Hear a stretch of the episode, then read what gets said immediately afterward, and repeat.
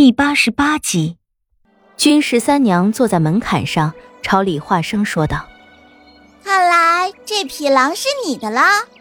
我见这头狼在山里乱转，像是在找谁。我想这个地方除了我们几个，也没什么人了。兴许就是冲着我们来的，就顺道给骑回来啦。好在他还能听懂我的话，交流起来也不费劲。嗯，这可是匹好狼哦。有劳君姑娘。”将阿郎带回来。他站起身，一手拿着剑，一手放在阿郎的狼头上，朝君十三娘鞠了鞠躬，笑道：“君姑娘，天色也不早了，我们也该启程了。”君十三娘站起身，朝我的方向走来，我心里一咯噔，胆怯的朝李化生的位置挪了挪。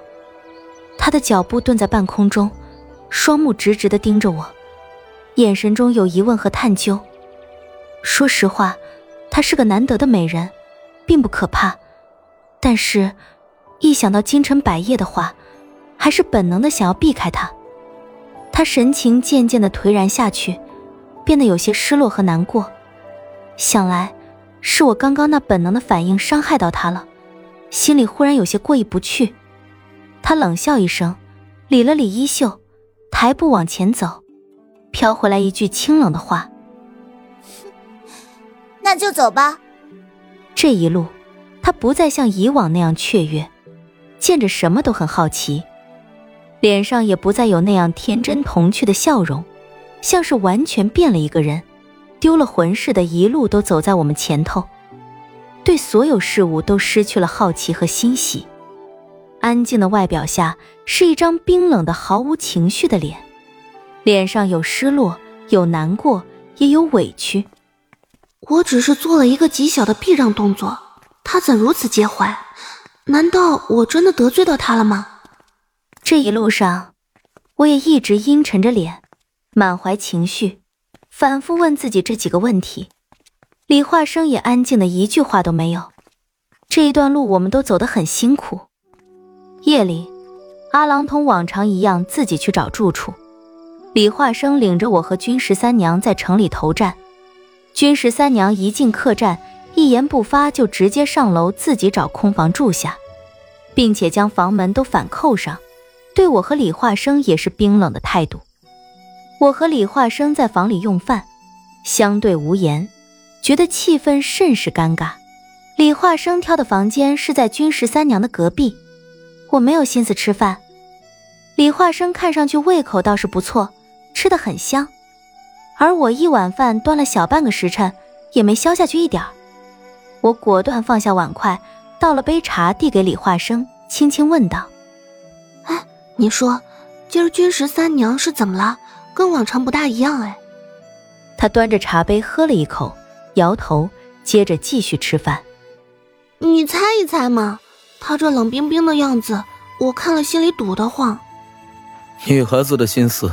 怎么猜？他耸了耸肩，对我笑笑，一边抱着饭，一边问我：“嗯，你怎么不吃了？”啊，没什么胃口，我去找店小二要点热水。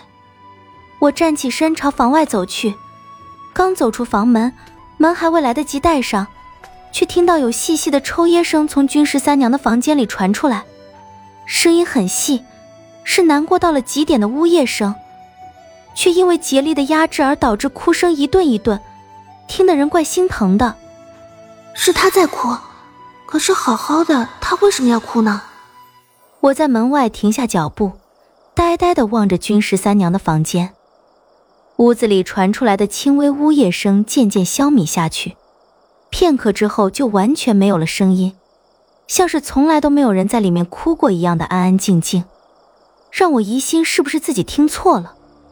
里面的这个人让我感到害怕，走廊里也没有旁人，空荡荡的走廊让这种恐惧感蹭蹭的往上涨了不少，心想还是早些离开的好。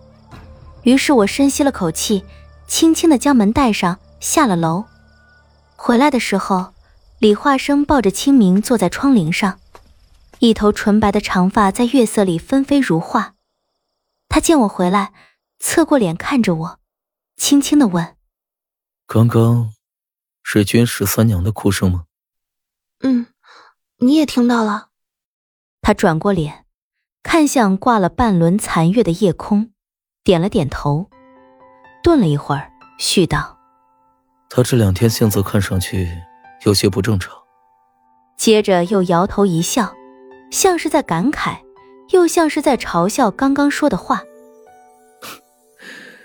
他好像从来就没怎么正常过。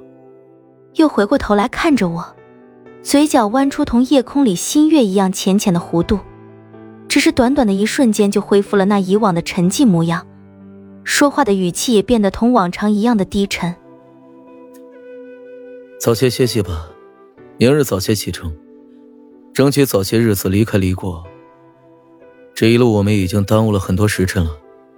我笑着说好，挪着步子走向床榻。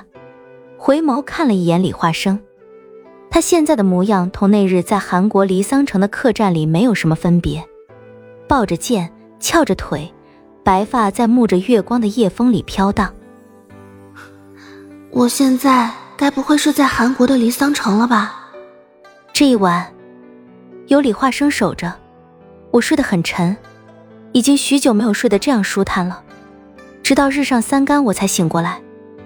房里的圆桌上已经备好了早点，李化生正坐在桌前喝茶。可能是我起床动静大了些，粗手粗脚的声音吵到了他。他转过头看向我，轻轻地说：“可睡好了？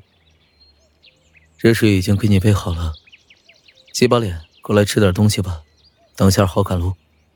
阿郎已经在林子里等着我们了。”我睡得迷迷糊糊的，脑子里乱得像一滩浆糊，左晃右晃的挪过去洗脸，盆中的热水徐徐升腾，聚成一团，在面前凝成一块水镜，映着我一张睡意朦胧的脸。